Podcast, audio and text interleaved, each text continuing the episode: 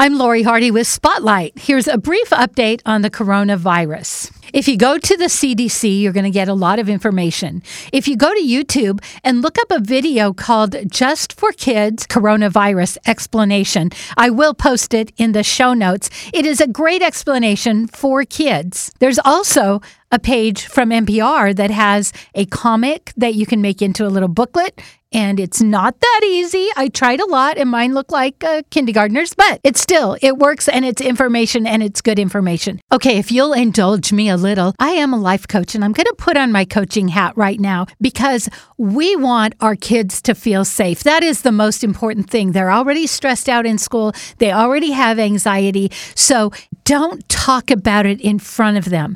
Kids are so smart, they pick up on what you're saying. You know how dogs can tell if you're in a good mood or bad mood or crying? Yeah, kids are the same way. So let's do our kids a huge favor. This is Life Coach Lori talking, and let's not talk about the virus in a negative way.